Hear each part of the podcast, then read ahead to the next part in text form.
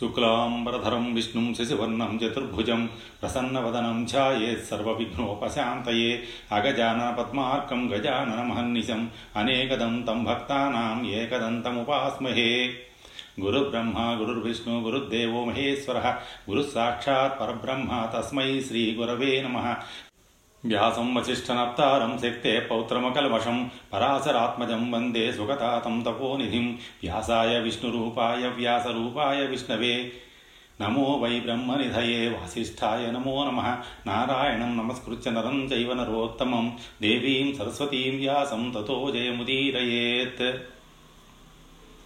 ఓం శ్రీ మహాగణాధిపతయే నమ. శ్రీ మహాగణపతి పురాణం ప్రారంభం. ప్రథమాధ్యాయము. ముల్లోకములన్నింటిలోనూ గల పద్నాలుగు భువనాలలోనూ పరమ పావనమైనది భూలోకము. ఆ భూలోకములోనూ పుణ్యతమమైనది పురాణ ప్రాశస్యము కలది భారతావని.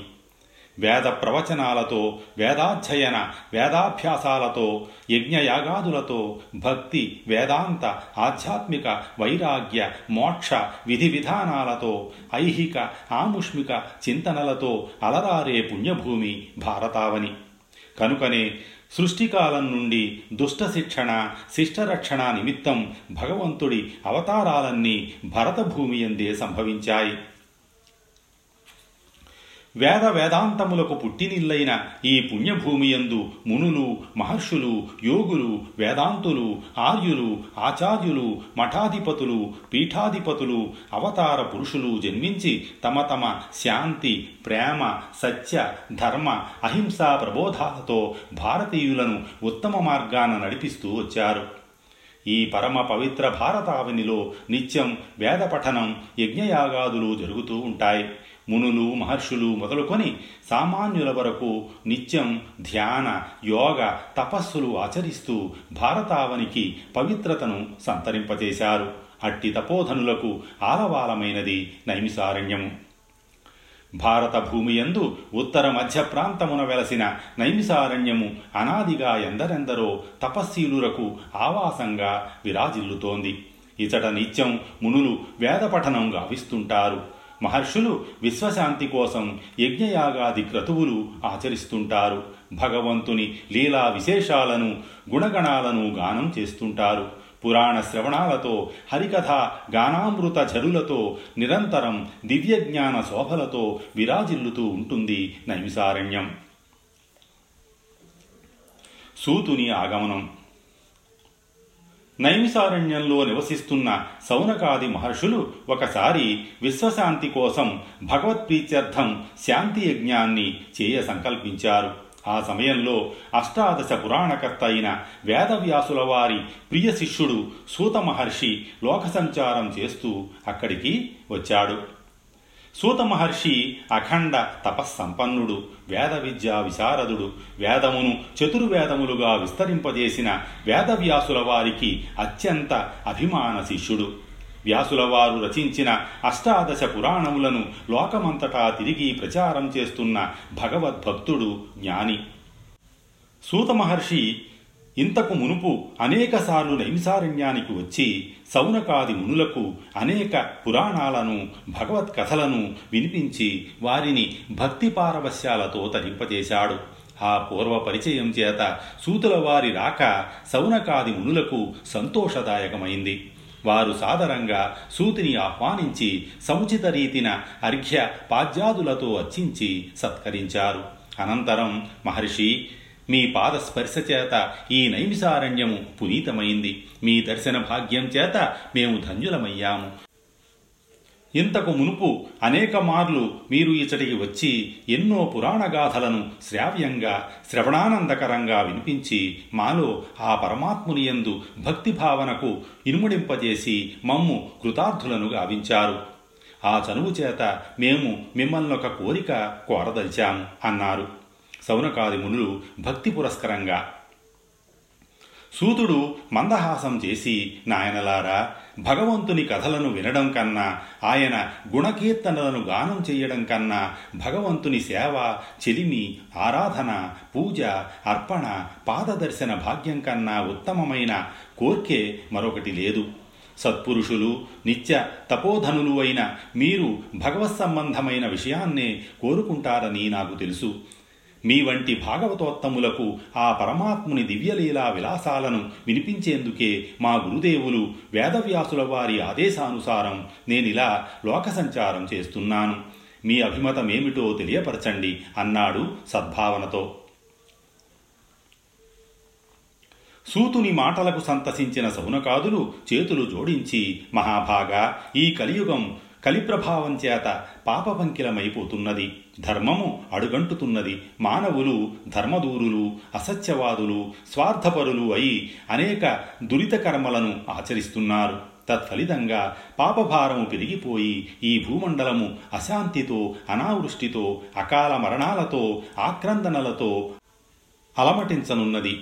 దైవ దూషణ పరనింద అనాచారము నిత్యకృత్యములు కానున్నవి. ఈ దుష్కృతముల బారి నుండి భూమిజనులను రక్షించుటకు ధర్మ పరిరక్షణకు విశ్వశాంతి కొరకు మేమొక మహాయజ్ఞమును చేయ సంకల్పించాం. ఆ యజ్ఞమునకు అవసరమైన సంభారాలన్నింటినీ సమకూర్చుకున్నాం. ఇక అంకురార్పణయే తరువాయి. ఇట్టి సమయంలో మా పూర్వపుణ్యవశం కొద్దీ మీరు ఇక్కడికి విచ్చేశారు. మహర్షి ఆ అంకురార్పణ కార్యాన్ని మీ పవిత్ర హస్తాల మీదుగా జరిపించి ఈ మహాయజ్ఞ నిర్విఘ్న పరిసమాప్తి కొరకు తాము ఆశాంతం వరకు ఇచటనే విడిది చేసి సత్కథా కాలక్షేపాలతో భగవన్నామ సంకీర్తన గానామృత మాధుర్యంతో మమ్ములనందరినీ అలరించి తరింపచేయ ప్రార్థన అని విన్నవించారు సవినయంగా. సౌనకాదుల అభీప్సితాన్ని విన్న సూతుడు సంతోషించి పుణ్యాత్ములారా నిత్య తపోనిష్టా గరిష్ఠులైన మీరు ఈ విశ్వశాంతి మహాయజ్ఞం అంకురార్పణ నన్ను జరపమని కోరడం నా పూర్వజన్మ సుకృతం. భగవత్కథలను పురాణ ప్రవచనాలుగా వినిపించడమే ధ్యేయంగా లోక సంచారం చేస్తున్న నాకు ఈ రూపంగా భగవంతుని అర్చించే అదృష్టం మీ వలన లభిస్తోంది. ఇందుకు నేను మీకు సర్వదా కృతజ్ఞుడను. తప్పక మీ అభిష్టాన్ని భగవదాజ్ఞగా తలదాలుస్తాను. రేపటి శుభముహూర్తాన అంకురార్పణతో పాటు మహాయజ్ఞం నిర్విఘ్నంగా ఆశాంతం జరగడానికి విఘ్నాలకు అధిపతి అయిన విఘ్నేశ్వరుని ధ్యాన ఆవాహనాది షోడశోపచార విధులతో పూజించి గణపతి హోమం జరిపి ఆ విఘ్ననాయకుని దివ్య భవ్య శుభాశీస్సులు మీకు ప్రసాదించమని ఆ గణాధిపుడిని ప్రార్థిస్తాను. పార్వతీ నందనుడు అయిన ఆ గజాననుడు ఆ హేరంభుడు ఆ లంబోదరుడు ఆ వికటరాజు ఆ స్కందపూర్వజుడు భూతగణాధిపతుడు మూషిక వాహనుడు విఘ్నాధిపతి అయిన ఆ వినాయకుడు మన ప్రార్థనలకు పూజలకు సంతసించి యజ్ఞవాటిక ఎందే యజ్ఞం ప్రారంభం నుండి పరిసమాప్తం వరకు నివసించి ఈ మహాయజ్ఞమును నిర్విఘ్నముగా మీ చేత జరిపిస్తాడు. తన దివ్య కరుణా కటాక్ష వీక్షణలతో వరదహస్తంతో మనల్ని అనుగ్రహించి ఆశీర్వదిస్తాడు అని చెప్పాడు మహతానందంతో. ఆ మాటలకు సౌనకాదులు ఎంతగానో సంతోషించిన వారై మరల సూతుని వంక ఆరాధనగా చూస్తూ మహాభాగా మీరు ఆదరంతో మా అభీప్సితాన్ని అంగీకరించినందులకు సర్వదా కృతజ్ఞులం. మీ పవిత్ర హస్తాలతో అంకురార్పణ గావించి మీ మధుర స్వరంతో ప్రార్థిస్తే ఆ విఘ్నేశ్వరుడు సంతుష్టుడై స్వయంగా యాగశాలకు విచ్చేసి యజ్ఞ ఆశాంతం విఘ్ననాయకుడై నిలిచి ఈ కార్యాన్ని నిర్విఘ్న పరిసమాప్తి గావిస్తాడనడంలో ఎంతమాత్రం సందేహం లేదు. ఈ సందర్భంగా మాది మరొక్క విన్నపం అన్నారు. సూతముని ప్రసన్నంగా మునులను చూస్తూ ఏమిటి అని అడిగాడు. సౌనకాదులు నమస్కరించి మహర్షి ముల్లోకాలలో ఎవరు ఏ కార్యాన్ని తలపెట్టినా ముందుగా విఘ్నేశ్వరుడిని పూజించడం ఆయన ఆశీస్సులు పొందిన అనంతరమే కార్యాన్ని ప్రారంభించడం అనూచానంగా వస్తోంది. మా పూర్వులు మా ముందు తరాల వారు ఈ ఆచారాన్ని పాటించారు. మేము అనుసరిస్తున్నాము. రేపు భవిష్యత్ తరాలు వారు కూడా ఈ విధానాన్ని పాటిస్తారనడంలో ఏమాత్రం సందేహం లేదు. ఈ ఆచారానికి కారణం వినాయకోత్పత్తి చంద్రునికి పార్వతీదేవి శాపం శమంతకోపాఖ్యానం వంటి వాటిని మాత్రమే త్రిలోకవాసులు ముఖ్యంగా మానవులు భావిస్తారు.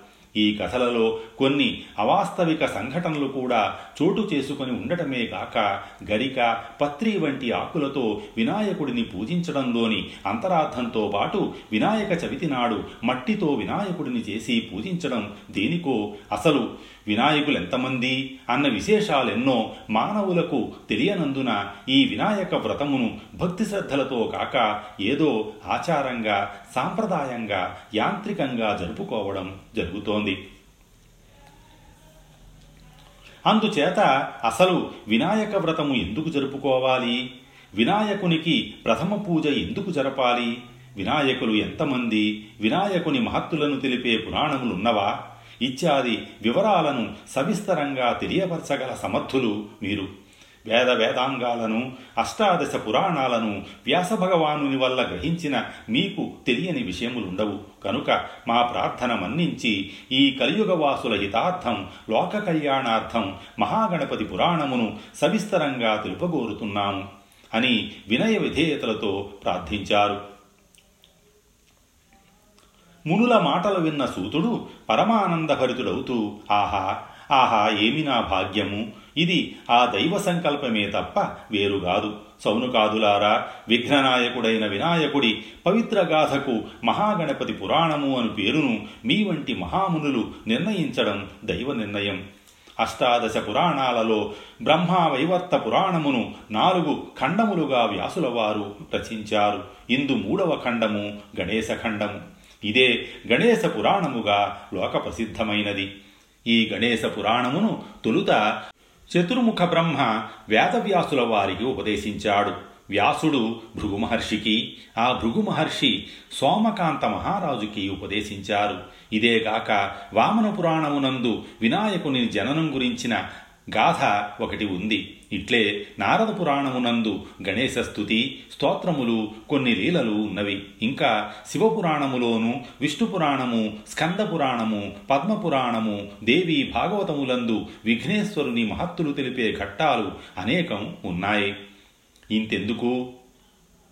వ్యాసభగవానుల వారిచే ప్రకటించబడి పంచమ వేదంగా ముల్లోకవాసులు చేత కీర్తించబడిన మహాభారతము అనిడి మహాగ్రంథాన్ని వ్యాసులవారు శ్లోక రూపంలో ఏకధాటిగా మనోవేగంతో చెప్పగా దానిని శ్రీ విఘ్నేశ్వరుడు తన దంతమును లేఖినిగా ఉపయోగించి తాళపత్రముల మీద ఆ గ్రంథమునకు అక్షర రూపమిచ్చిన సంగతి సర్వలోక విదితం ఇలా అన్ని పురాణాలయందు అన్ని జీవులయందు అన్ని కాలాలయందు విఘ్నేశ్వరుని ప్రస్తావన ఉనికి ప్రశంస మహత్తు దివ్యత్వం లేని చోటనేదేదీ లేదు. ఆయన సర్వరూపుడు సర్వజీవ అంతరాత్మ సర్వకాల స్వరూపం ఆయన లేకుండా ఆయనని ప్రార్థించకుండా ఆయన అనుగ్రహించకుండా ఈ జగత్తునందు ఏ కార్యము నెరవేరదు. ఇలా అన్ని పురాణములలోనూ గణేశ్వర పురాణము అంతర్వాహినిగా కనిపిస్తున్నది గాని ప్రత్యేకంగా గణపతికి పురాణ గ్రంథము లేదు. పరబ్రహ్మం వలనే విఘ్నేశ్వరుడు సర్వవ్యాపితుడు. అందుకే కాబోలు పరబ్రహ్మమునకు లేనట్టే విఘ్నేశ్వరునికి కూడా ప్రత్యేకంగా పురాణమునున్నది చెప్పబడలేదు. మహామునులారా నేటి మీ అభ్యర్థనతో ఆ కొరత కూడా తీరుతున్నది. మహాతపస్సంపన్నులైన మీరు దైవ సంకల్పం చేత సందర్భోచితంగా ప్రకటించిన మహాగణపతి పురాణము అను పేర వివిధ పురాణాలలో ఉన్న వినాయకుని మహత్తులన్నింటినీ నా శక్తి మేర వినిపిస్తాను. ఈ పురాణమునకు కర్త భర్త ఆ విఘ్నేశ్వరుడే ఆ వినాయకుని దివ్యలీలా విలాసాలను విభూతులను భక్తి శ్రద్ధలతో ఆలకించి తరించండి అన్నాడు సూత మహర్షి భక్తి భావోద్వేగ శ్రావ్య కంఠస్వరంతో. అలా ఆ విధంగా మహాగణపతి పురాణమునకు అంకురార్పణ జరిగింది. మహానుభావుడైన సూత మహర్షి మనస్సులో శ్రీ విఘ్నేశ్వరుని భక్తితో తలంచి స్మరించి తన గురుదేవుడైన వేదవ్యాసుడిని స్మరించి ఆయన రచించిన వివిధ పురాణములందలి వినాయకుని దివ్యలీలలను మననం చేసుకుంటూ తన శ్రావ్య గంభీర మధుర కంఠస్వరాన్ని సవరించుకుంటూ వినిపించడానికి సంసిద్ధుడు కాగా నిత్య తపోనిష్ట గరిష్ఠులైన సౌనకాది మహామునులు ఆ మహాగణపతి పురాణమును శ్రవణానందకరంగా విని తరించడానికి ఆ విఘ్నేశ్వరుని తమ తమ మనస్సుల యందు తలంచి స్మరించి భక్తి శ్రద్ధలతో ఆలకించడానికి సమాయత్తులైనారు. అప్పుడొక మహా పరమాద్భుత విశేషం జరిగింది. సూత మహర్షి క్షణకాలం పాటు అర్థనిమీలిత నేత్రుడై ధ్యాన నిమగ్నుడు కాగా ఆ ధ్యానమందు అద్భుతమైన తేజస్సు ప్రకాశించింది. ఆ తేజస్సునందు కోటి సూర్యప్రభా సమానమైన తేజంతో శ్రీ విఘ్నేశ్వరుడు దర్శనమిచ్చాడు. అది మామూలు దర్శనం కాదు. సూత మహర్షి తన శ్రావ్య కంఠస్వరంతో పురాణాన్ని ప్రవచిస్తున్నాడు.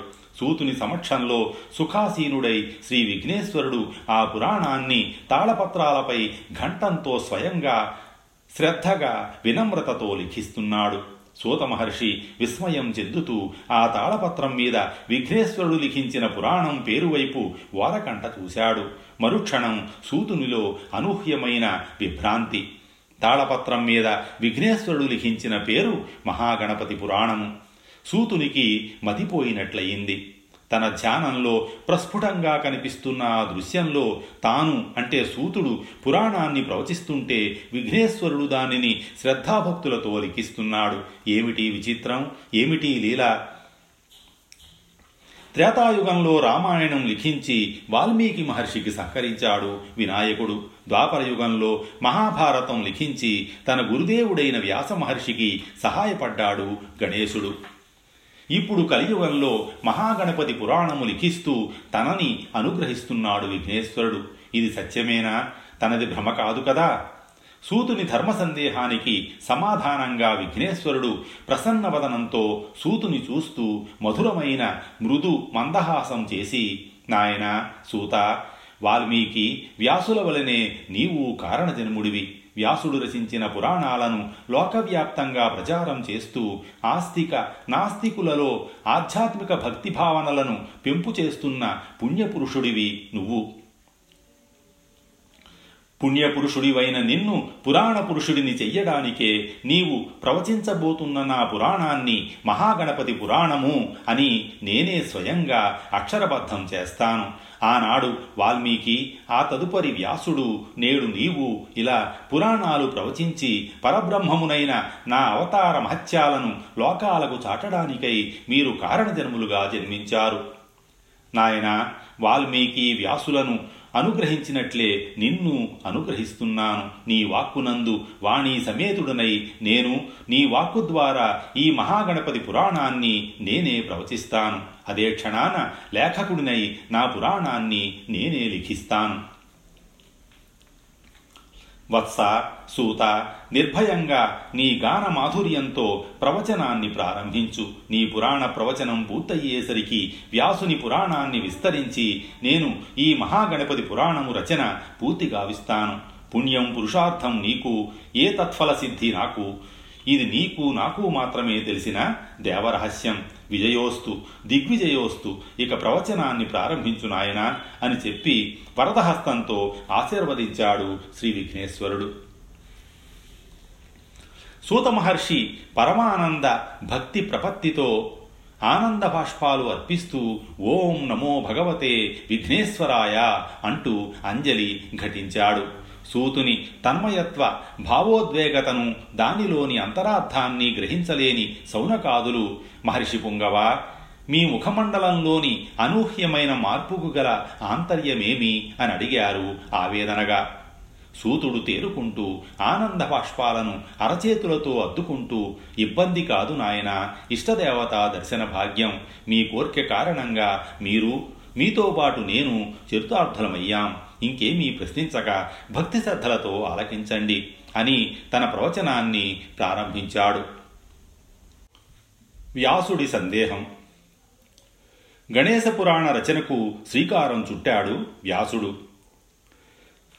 హస్తీంద్రాననమందు చూడ మరుణ ఛాయాం త్రినేత్రం ప్రసాదాశ్లిష్టం ప్రియయా స్వపద్వకరయా స్వాంకస్థయా సంతతం బీజాపూరగదేక్షు కార్ముక లసచ్చక్రాబ్జపాసోత్పల వీహ్యాగ్రస్వ విషాణ రత్నకలశాన్ హస్తైర్యహంతం భజే దశహస్తములు కలిగి త్రినేత్రములు కలవాడై కిరీటముపైన అర్ధచంద్రాకృతిని ధరించినవాడైన ఈ మహాగణపతి దక్షిణ హస్తములందు వరుసగా చక్రము ఓషధి కలువ పువ్వు ధనపాత్ర అభయహస్తమును వామహస్తములందు వరుసగా పాశము చెరకు పద్మము గదాదండములను ధరించి తన వామాంకముపై కూర్చుని ఉన్న తన దేవేరిని ఐదవ వామహస్తముతో పొదివి పట్టుకొన్నవాడై తనని ఆరాధించిన వారికి సర్వకార్యములను ప్రసాదించుతున్నాడు ఇలా మహాగణపతి గురించి తన గణేశ పురాణమునందు వర్ణిస్తున్న భగవాన్ వ్యాదవ్యాస మహర్షికి ఒక సందేహం కలిగింది. మరుక్షణం తాడపత్రాల మీద నిరాటంకంగా అక్షరాలను లిఖించుకుపోతున్న ఆయన చేతి వేళ్ళ మధ్య ఘంటం చప్పున నిలిచిపోయింది. భగవాన్ వేదవ్యాసుడు సామాన్యుడు కాడు మహాతపస్సంపన్నుడు మహా మహిమాన్వితుడు వేదములను విభజించి చతుర్వేదములుగా వాటికి శృతి శృతు శృతులను రచించి జగత్తుకి మహోపకారము చేసిన ద్రష్ట. తాను విభాగించిన చతుర్వేదాలను చిన్న చిన్న కథల రూపంలో కూర్చి అష్టాదశ పురాణములను రచించిన మహాజ్ఞాని. తన తపశ్శక్తితో త్రిలోకములకు వెళ్ళి త్రిమూర్తులను దర్శించి రాగల మహర్షి. అంతటి మహాకవి ఇప్పుడు లోకోపకారార్థం అష్టాదశ ఉపపురాణములు రచించడానికి సంకల్పించి తొలుతగా గణేశ పురాణము రచిస్తున్నాడు. ఈ గణేశ పురాణమునందు వ్యాసునికి హఠాత్తుగా ఒక ధర్మ సందేహం కలిగింది. అసలు ఈ మహాగణపతి ఎవరు? పార్వతీ నందనుడు అన్న వాక్యము జగత్ప్రసిద్ధము. ఈ విషయాన్ని తన శివపురాణంలో స్పష్టం చేశాడు. అంతేకాదు గణపతి అయోనిజుడు అని పార్వతీదేవి గర్భాన్నించి జన్మించినవాడు కాడని పరమేశ్వరుడు చేసిన మట్టి బొమ్మకి పార్వతీదేవి చేత చేతి స్పర్శ తగలగానే జీవం కలిగి సజీవుడయ్యాడని తానే విశదీకరించాడు. అయితే పార్వతీ పరమేశ్వరుల వివాహానికి ముందు ఒక అద్భుత విషయం జరిగింది. పరమేశ్వరుడు హిమాలయాలకి వచ్చి అందుగల అత్యున్నత శిఖరమునందు విరాగిగా నిర్వికార నిశ్చల సమాధి స్థితిలో కఠోర తపస్సు చేస్తుండగా అతడిని భర్తగా పొందడానికి పార్వతి ఎన్నో వ్రతాలు నోములు చేసింది. అయినా పరమేశ్వరుడు ఆమె వైపు కన్నెత్తి చూడలేదు పన్నెత్తి పలకలేదు. ఆ పరిస్థితుల్లో లోకశాంతి కోసం పార్వతీ పరమేశ్వరుల వివాహం అనివార్యమని భావించిన బ్రహ్మాది దేవతలు మన్మధుని సహాయాన్ని కోరారు. మన్మధుడు సై అన్నాడు మహాశివునిపై తన మన్మథ బాణాలను ప్రయోగించాడు. పరమేశ్వరునికి తపోభంగమైంది. ఆగ్రహంతో కన్ను తెరిచిన ముక్కంటి ఫాలాగ్నికి మదనుడు భస్మమైపోయాడు. పరమేశ్వరుడు తక్షణం హిమాలయాలు వదలి కైలాసానికి వెళ్ళిపోయాడు. పార్వతీదేవికి ఆశాభంగమైంది. తారకాసుర సంహారానికి దేవతలు చేసిన ఆ ప్రయత్నం విఫలమైంది. తన మనోనాథుడైన పశుపతినాథుని చెంతకు చేరే మార్గం కానక దుఃఖంతో విలపిస్తున్న పార్వతి ఎదుట ప్రత్యక్షమయ్యాడు సృష్టికర్త అయిన చతుర్ముఖ బ్రహ్మ. ఈ పార్వతీదేవి పూర్వజన్మలో చతుర్ముఖ బ్రహ్మ పుత్రుడైన దక్ష ప్రజాపతికి కుమార్తెగా జన్మించింది. సతీ అన్న నామధేయంతో విరాజిల్లిన ఆ కనియ తన ప్రాణవల్లభుడైన ముక్కంటిని వివాహమాడిన తదుపరి దక్షయజ్ఞం సమయంలో దేహత్యాగం చేసి మరల ఈ జన్మలో హిమవంతుని కుమార్తె పార్వతిగా జన్మించింది. ఈ వివరాలన్నీ పార్వతీదేవికి వివరించాడు విధాత. అమ్మా పార్వతి విచారించకు. పరమశివుని పతిగా పొందాలని నువ్వెంత తపన పడుతున్నావో నాకు తెలుసు. లోకోపకారార్థం మాకు మీ పార్వతీ పరమేశ్వరుల వివాహం అత్యవసరం అనివార్యం. అయితే నీవు పునర్జన్మించావు గాని నీ గత జన్మ జ్ఞాపకాల నుండి విడుదల పొందని ఆ ముక్తేశ్వరుడు విరాగి అయి రాగద్వేషాలకతీతుడై కఠోర తపోదీక్ష వహించాడు. ఆ వైరాగ్యం వదలనందునే నిన్ను తృణీకరించాడు. కానీ అతడు జగత్ కళ్యాణార్థం ఎప్పటికైనా నిన్ను చేపట్టక తప్పదు అన్నాడు విధాత అనునయంగా. ఎప్పుడు? ఆ శుభగడియ ఎప్పుడు? కైలాసానికి వెళ్ళిపోయిన నా ప్రభు నన్ను కనికరించేదెప్పుడు? నా స్వామి నన్ను పరిగ్రహించేదెప్పుడు? నా ప్రభువుని పొందడానికి నేను చేయని వ్రతాలు లేవు నోచని నోములు లేవు చేయని పూజలు లేవు. తత్ఫలితంగా నా ముంగిట దాకా వచ్చిన నా స్వామి నన్ను కన్నెత్తి అయినా చూడకుండా కైలాసానికి కదిలిపోయాడు. దేవా ఇహ నేనేం చెయ్యగలను విభుణ్ణి వివాహితుణ్ణి చెయ్యడానికి దేవతలైన మీరంతా కలిసి చేసిన మన్మథ ప్రయోగం విఫలమైంది. ఇహ ఒంటరి దాన్ని ఆడదాన్ని నేనేం చెయ్యగలను స్వామి? నా ప్రభువుని ఎలా పొందగలను? అంటూ వాపోయింది పార్వతీదేవి. దుఃఖించకమ్మా సర్వదేవతాలోకము సర్వమహర్షి మండలము నీకు అండగా ఉంది. నీవు ఒంటరిదానవు కావు. మహా దుర్మార్గుడైన తారకాసురుడిని నిర్జించగలవాడు శివుని వీర్యం వల్ల జన్మించాలి. అది జరగాలంటే మహాశివుడు వివాహమాడాలి. అతడు నిన్ను తప్ప మరెవరిని వరించడు. కనుక మీ ఇరువురి కళ్యాణం తథ్యం. ఈ సత్కార్యం జరగాలంటే నీవు ఒక వ్రతం ఆచరించాలి అన్నాడు విధాత. స్వస్తి. శ్రీ ఉమామహేశ్వర పరబ్రహ్మార్పణమస్తు.